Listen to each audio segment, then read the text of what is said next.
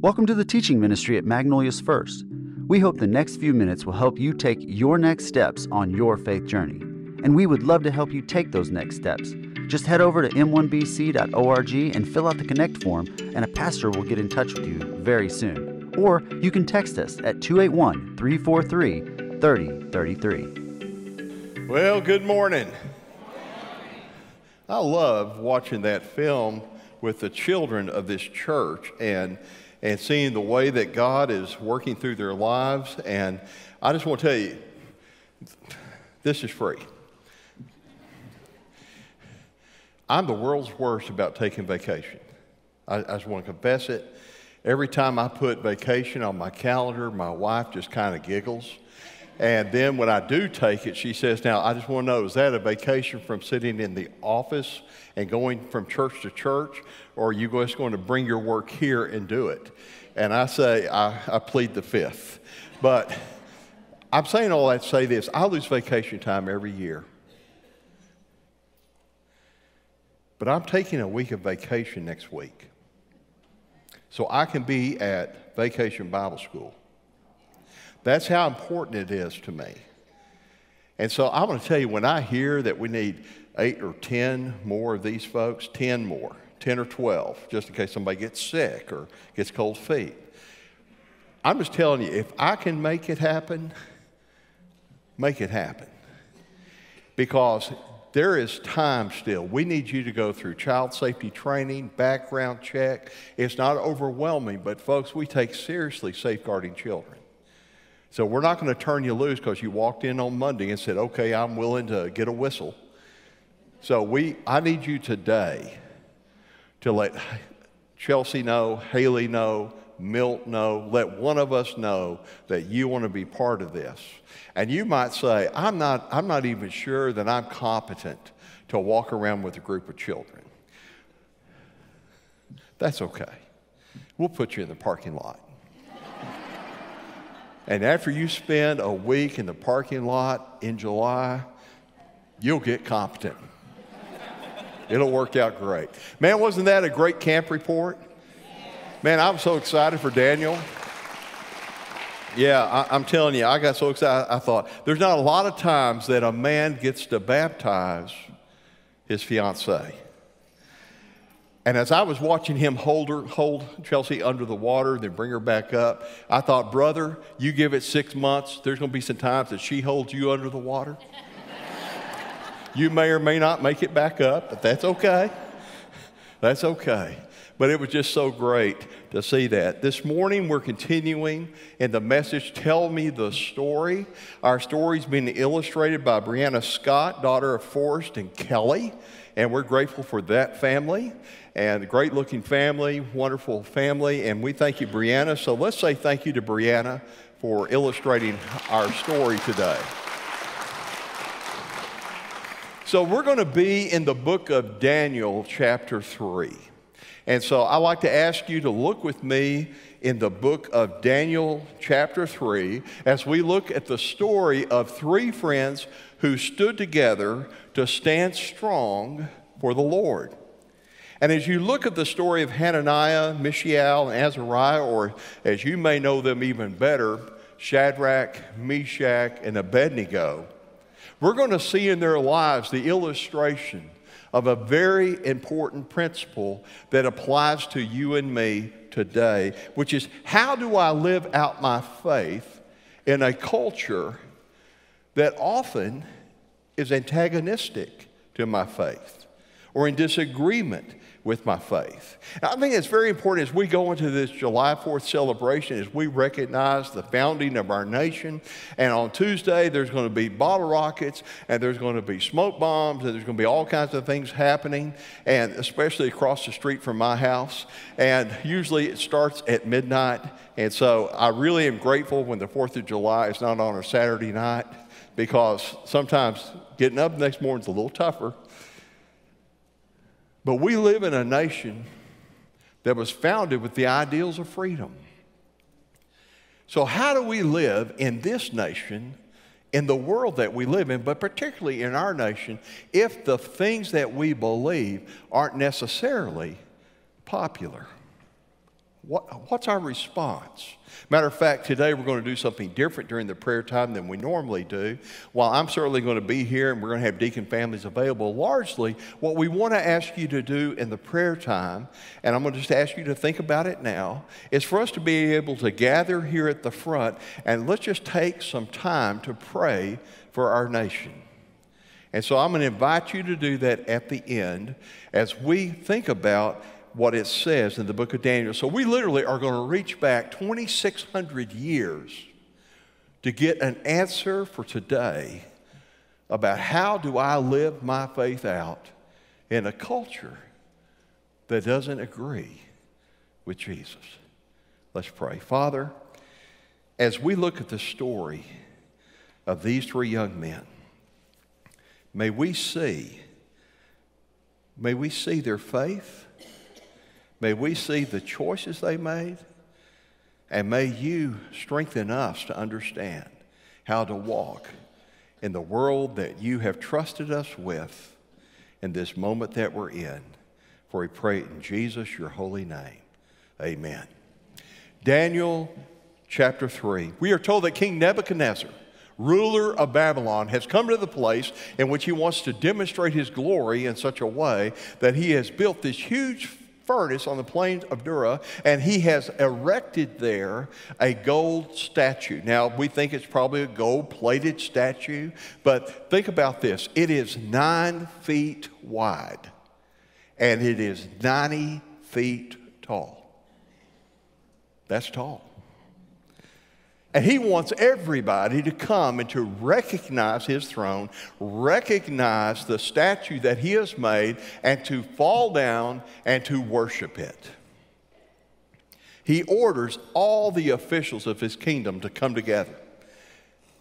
And as they gather together, the Bible says in Daniel chapter 3, verse 4, and the herald proclaimed aloud, You are commanded, O peoples, nations, and languages, that when you hear the sound of the horn, the pipe, the lyre, the trigon, the harp, the bagpipe, and every kind of music, you are to fall down and worship the golden image that the king Nebuchadnezzar has set up. And whoever does not fall down and worship shall immediately be cast into the burning, fiery furnace. It wasn't enough to say in the furnace or the burning furnace, it's the burning fiery furnace. Emphasis. But there was a group of men that gathered in that place. They too were officials, but see, they weren't happy. They weren't happy because Shadrach, Meshach, and Abednego, and Daniel, but especially these three, because of their faithfulness and their consistency of character, had risen up and had been given some amazing opportunities over the kingdom. And they didn't like it. They were envious. They were judgmental and they wanted something done about it and they saw their opportunity. The Bible says in Daniel 3:12, there were certain Jews and they're bringing this accusation to King Nebuchadnezzar and they say, Hey, king, there are certain Jews who you have appointed over the affairs of the province of Babylon Shadrach, Meshach, and Abednego. These men, O king, pay no attention to you.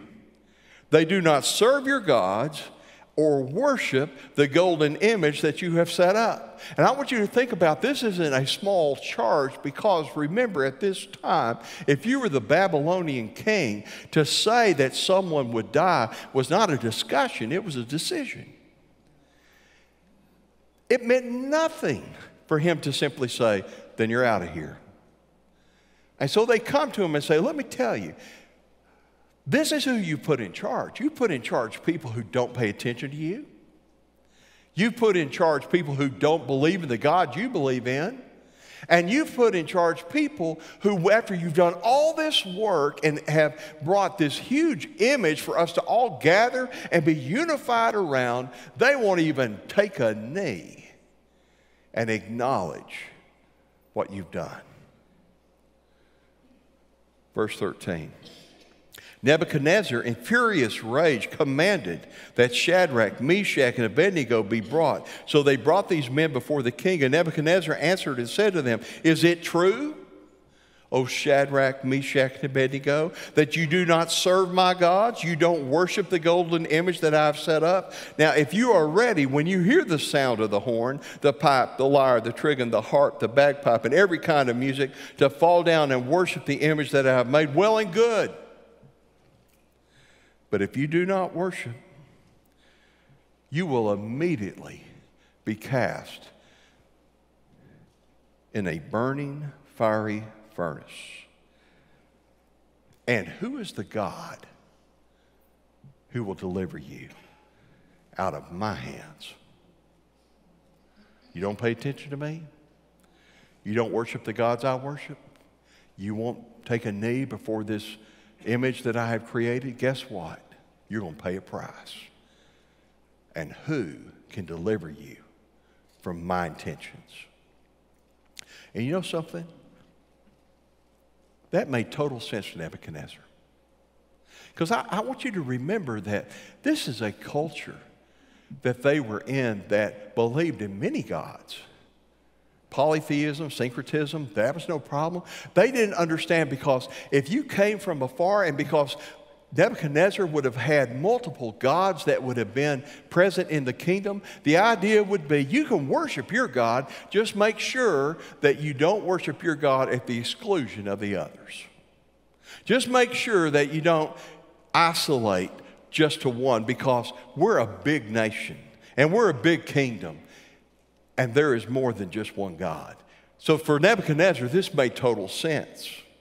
And you know what? Today, you and I are in a culture that doesn't understand a person of faith who won't accept everything the culture says is good as being true. Especially, especially when there are those who are Christians who call themselves Christians, who go to churches that call themselves Christians that have already embraced what the culture has said is right, regardless of what God's Word says. It reminds us of what Paul wrote in 2 Timothy 4 3. For the time is coming when people will not endure sound teaching, but have itching ears that will acc- accumulate for themselves teachers to suit their own passions, and will turn away from listening to the truth and wander off into myths. And we today are facing a reality that many times people choose a church home based upon finding a church they can agree with instead of finding a church home that agrees with God's Word. Jesus, when he talked about the church and how the gates of hell will not prevail against it and how it would be eternal. He was talking about the true church, not a pseudo church. The decision that you make to be faithful to the historic Christian doctrines that are found in God's Word will not come without a price. You have to know you have to know. Not everybody's going to clap and cheer and applaud. Nebuchadnezzar laid down this challenge bow down or get burnt down. Which would they do? Daniel 3:16 says Shadrach, Meshach and Abednego answered and said to the king, "O Nebuchadnezzar, we have no need to answer you in this matter. If this be so, our God, whom we serve, is able to deliver us from the burning fiery furnace, and he will deliver us out of your hand, O king. But if not, but if not, be it known to you, O king, that we will not serve your gods or worship the golden image that you have set up. Where did this kind of furnace faith come from? I mean, think about it. Where did that kind of resolve come from? Here's what I want you to hear The faith that says whether he delivers me or not, I'm going to trust him. The faith that comes whether he delivers me or not, I'm going to serve him. The faith that comes from I will choose him over everything else doesn't come from that critical moment. It comes from all the moments from before. If we want to understand that furnace faith, we have to go back to Daniel 1. We have to go back to what it says at the beginning. Because remember, the Babylonian Empire at this time is the greatest empire on earth. It is 600 BC. They are whipping everybody, they are taking over the known world. Nebuchadnezzar is feared because of his ability to come in. He besieges Jerusalem, he takes it. He then does what he often did is he would take among the people of the kingdoms that he conquered and he would say, "Go look out and let's find the best of their youth and let's bring them back to Babylon and we're going to train them into becoming like us. It says in Daniel 1 3, then the king commanded Ashpenaz, the chief eunuch, to bring some of the people of Israel, both of the royal family and of the nobility, youths without blemish, of good appearance, skillful in all wisdom, endowed with knowledge, understanding, learning, competent to stand in the king's palace, and to teach them the literature and the language of the Chaldeans. He sought to integrate them into the culture of Babylon. And this included Daniel, Hananiah, Mishael, and Azariah. And as part of the culturalization, they renamed them. Because one of the things that they would do to make sure you become like them is take away the name of your nation that your nation would have heard and give you a name that their people would have understood. So Daniel Hananiah and Mishael had their name changed. What's interesting is Daniel means God is my judge. Hananiah, Yahweh has been gracious. Mishael, who is like our God?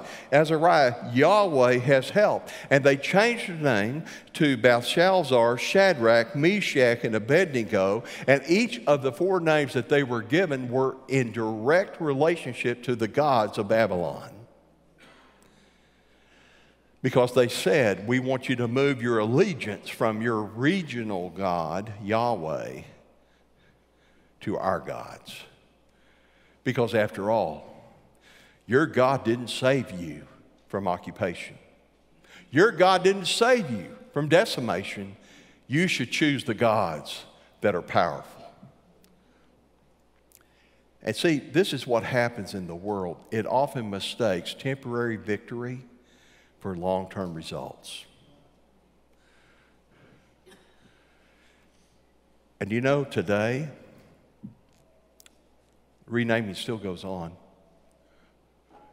There's people today that want to rename you if you have historic Christian beliefs. For instance, they would put a label and they would say this they would say, We want you to be flexible in what you believe. And if you're not flexible, you're considered dogmatic. We want you to be accepting. Can't we just be accepting of everything and of everyone? And if you're not accepting, and by that it means you accept and agree, then you're judgmental.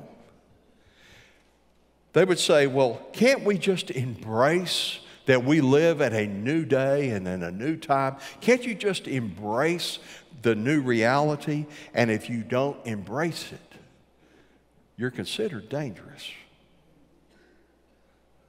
Here's what I want you to hear. As soon as you can label somebody, you can also dismiss them. But can I just talk to my church family for just a moment and say this? We need to be very careful that we don't do the same thing, that we don't put labels on people.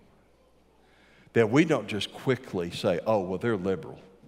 Oh, or they're conservative. Oh, they are woke. Oh, they're this. Whatever the label is, let me tell you something. As soon as you move from somebody's name to a label, you lose the fact that they are created in the image of God. And I may not agree with them. I may not believe as they believe. I may not embrace things the way that they embrace it. But I am not free to not love them and value them and to treat them in a way that gives them a path to meeting Jesus. That's being the church. Speaking the truth in love. Now, there's some principles that are found in the book of Daniel about how do you live in a culture that doesn't agree with you that I want you to think about with me. The Bible says in Daniel 1 8, but Daniel resolved because here they brought these young men in they brought them to the court, and now they're going to prepare them. It would take three years. They're going to prepare them so that they can serve. And the Bible says in Daniel 1 8, but Daniel resolved that he would not defile himself with the king's food or with the wine that he drank. Therefore, he asked the chief of the eunuchs to allow him not to defile himself, because what the king said was, You feed them from my table, you give them what I get to drink, you feed them with the food of Babylonia. And literally, Daniel said, It's just not kosher. But I want you to notice something. I want you to notice the first principle, and that is this Daniel and his friends determined to be faithful. The Bible literally says Daniel resolved. And that means that Daniel didn't just think about it, but Daniel created a fixed point in his heart, a stake by which he made a commitment. And it was like he was saying, This is a place where I will not be moved. This is it for me. That's resolve. Resolve is not a fluctuating moment, it is a solid decision. So we have to decide to be faithful. But look what happens right after that. It says, Therefore, he asked the chief of the eunuchs. That's the second principle, and that is, he was resolved, but he walked in humility. He didn't approach the caretaker, he didn't go up to him and say, Hey, listen, this is against my religion. Hey, listen, this is not what I eat. Hey, listen, I'm not going to do it, pretty boy. What are you going to do about it? He came to him, and the Bible says literally, he humbly asked. And I will tell you that sometimes the reason why we get in trouble is because of attitude, not the ask. He walked in humility. And he said this to him, Daniel 1:12. Test your servants for 10 days. Let us be given vegetables to eat and water to drink. And then let our appearance and the appearance of the youths who eat the king's food be observed by you, and deal with your servants according to what you see. And that's the third principle, and that is practicing that daily obedience. And because he said, go ahead and test us. And by the way, this the way that the grammar is set here is not adversarial. It's not meant in a way of Daniel saying, okay, go ahead, try it out. It's more about Daniel saying, listen, if you'll walk with us in this, evaluate us.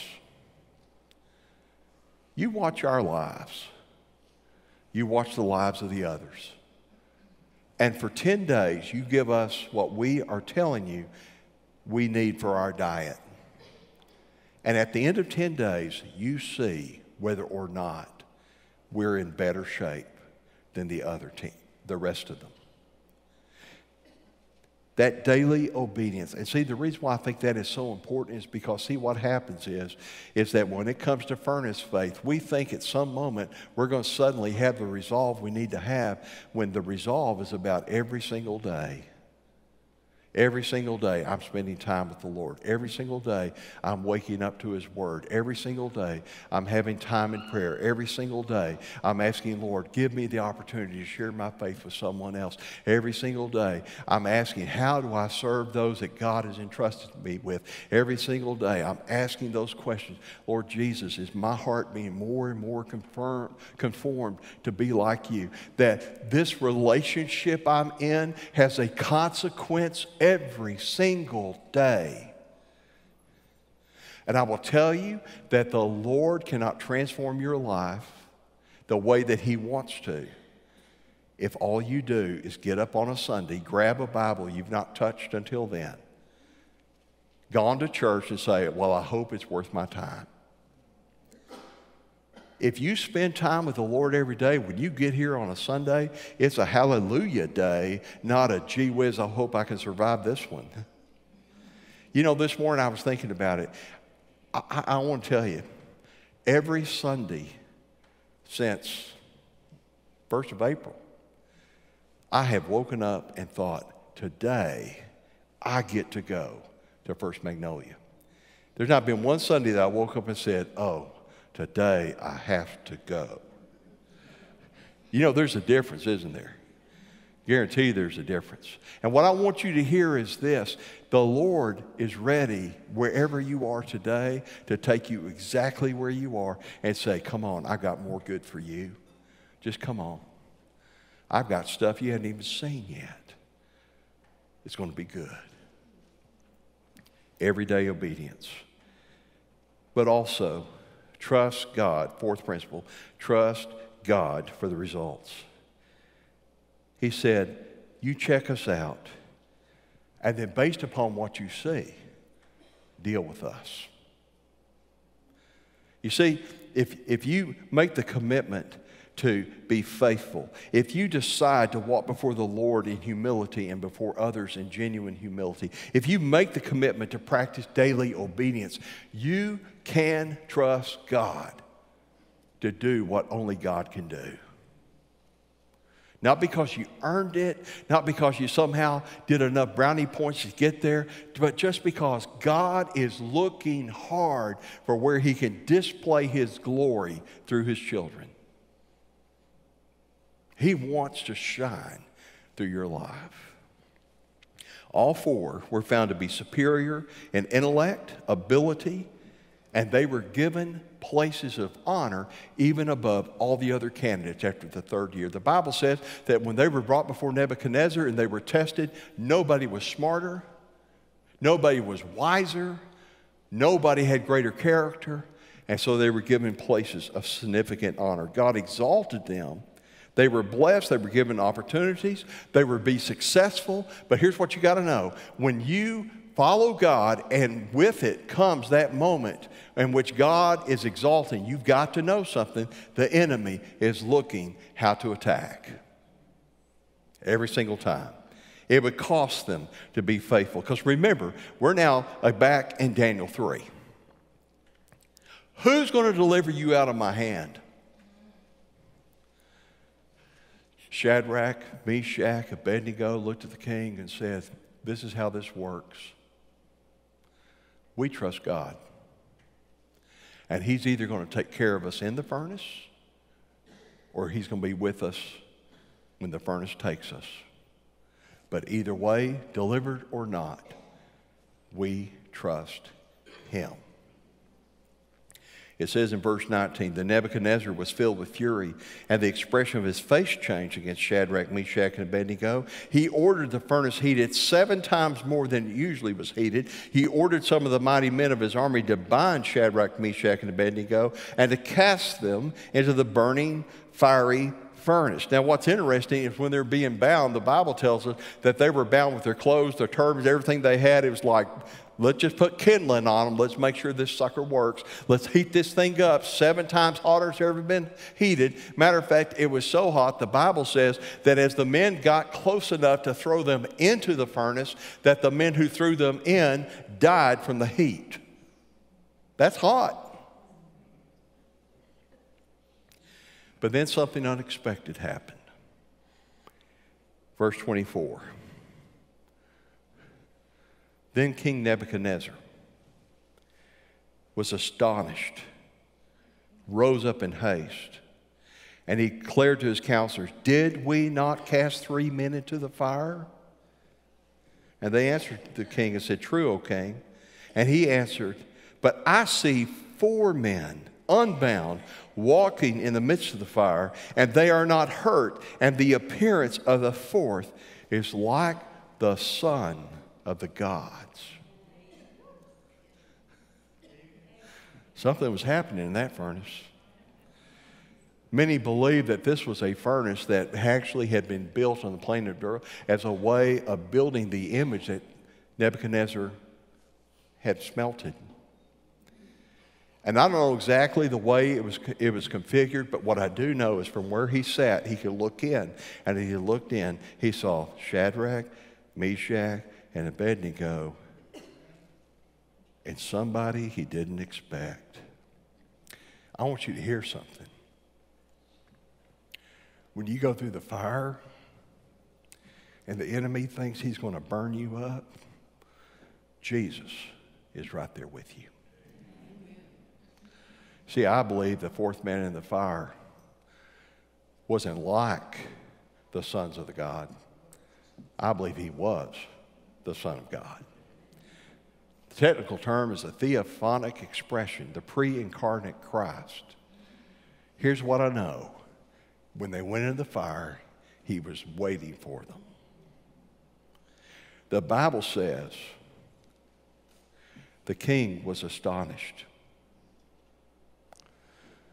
You know, I think of the words of Jesus Christ when he is looking at the apostles and the disciples as he's about to leave the earth and to be ascended into the Father. And he says this to them. We, we focus in on the Great Commission of go, therefore, and make disciples. And that is true. But think about the last thing, the very last thing he said in Matthew 28 20. And behold, I am with you always even to the end of the age. Jesus made a promise to us I am with you always. Not sometimes, not just at hard times or good times, but all the time. I'm with you always to the very end of the age. But you have to know this if you're going to be faithful to the Lord, you're going to face challenges.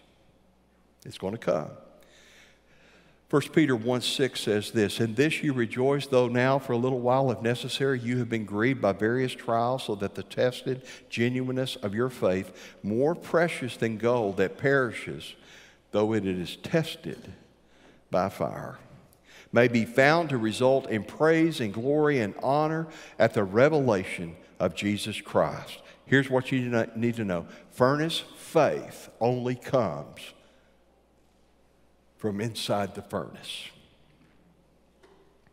You don't get furnace faith outside of the furnace. You don't get furnace faith reading about the furnace. You don't get furnace faith seeing a movie about the furnace. You don't get furnace faith because your best friend has furnace faith. You have furnace faith because you go into the furnace. Just remember this you never go into the furnace by yourself. He's right there with you.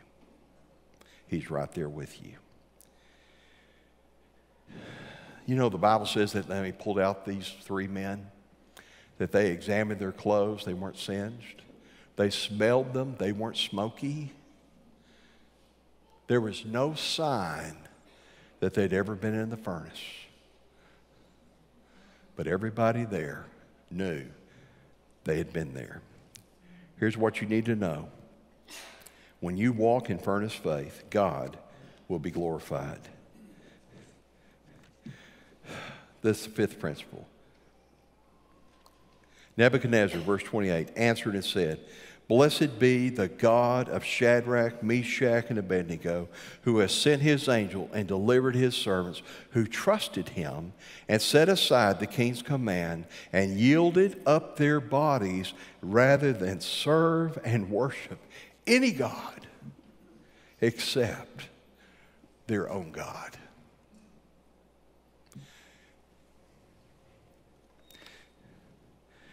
You know, Every year, there are people who give their lives for the sake of Christ.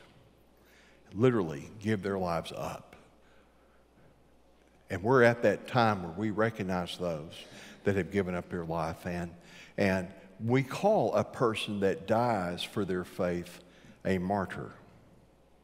But here's something I think that we need to remember and that's the origin of this word martyr because it's used throughout the scripture. But you know what is translated at in the scripture? It's translated as witness.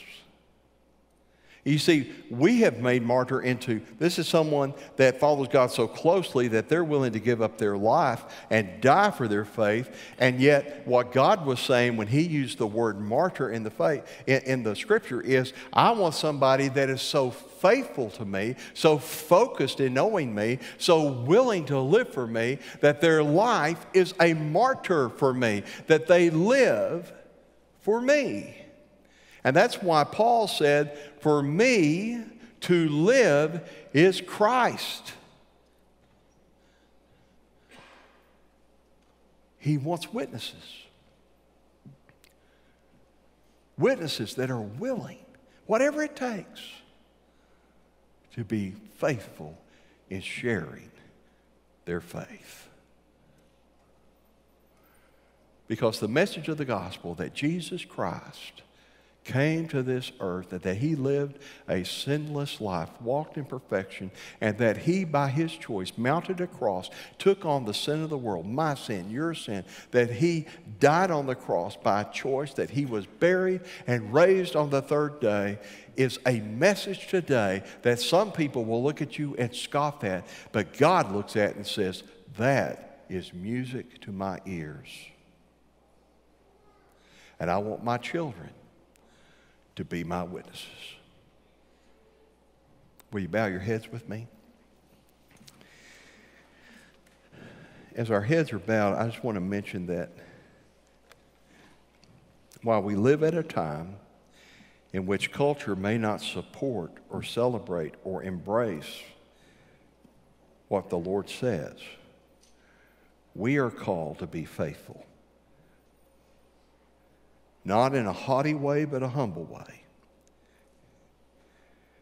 And so, as we come to this point, I just want you to know that if you don't know Jesus as your Lord and Savior, that after the prayer time, I would welcome talking to you. You can go to the welcome table, to the outside area where the glass walls are, or you have some other decision. We certainly want to be available to you. But right now, we just want to pause and say, God, we belong to you. So, Father, as a nation, we want to cry out to you and ask God for your blessing. Father, here are your children. We want to walk in a way that draws people to you. So give us that wisdom, Lord, as we come before you just in just a few moments as a congregation in prayer. In Jesus' name we pray. Amen. So, what I'm, going to, what I'm going to ask you to do in these next few moments is we're going to stand together. And then, if, if you feel led, or if you just even as a sacrifice, just say, I'm just going to come to the front and, and I want to pray for our nation. I want to pray to be faithful, just like Shadrach, Meshach, and Abednego. I'm going to give you this opportunity to be able to pray. And then at the end of the service, I, I, will be right down here, right here. And if you have a different question, if you want to know more about Jesus or you've got a question, I, I'm available to you. But let's take this moment just to stop two days before our nation's birthday and say, Lord, we need you. And we want to pray for this nation. Let's stand together. You gather as you feel led, and then I will be leading us in prayer.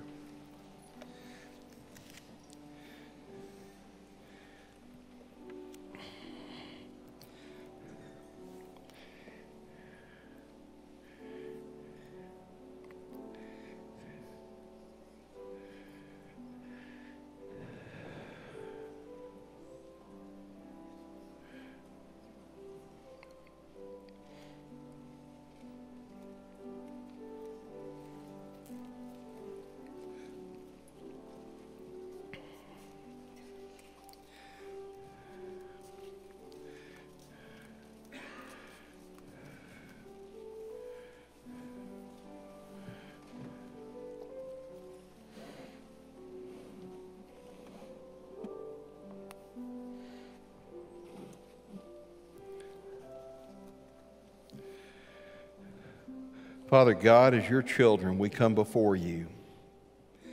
And we ask, Lord, we beseech you on behalf of our nation for the hearts of our countrymen to be turned toward you, to hunger for you. Lord, you gave us in 1 Timothy chapter 2 the following instruction. First of all, then I urge supplications, prayers, intercessions, and thanksgiving be made for all people, for kings and all who are in high positions, that we may lead peaceful, quiet, godly, and dignified lives in every way. And Father, we lift before you our President, Joe Biden, and our Vice President, Kamala Harris. We lift our Governor, Greg Abbott. We lift the mayor of our town, Todd Cannon, and our school superintendent, Todd Stevens. And we lift all the Congress people, the state representatives, those that, that provide the government by which that we live, and we ask you, God, that all of them in their way, in their responsibilities, would be mindful that they hold that position under your sovereignty. And that God, that they would seek you, that they would seek your wisdom, and that the way that they govern and administer would glorify you. For Father, we all belong to you. So, Father, bless this nation. And may we bless you in all that we say and do. In the holy and precious name of Jesus, we pray. Amen.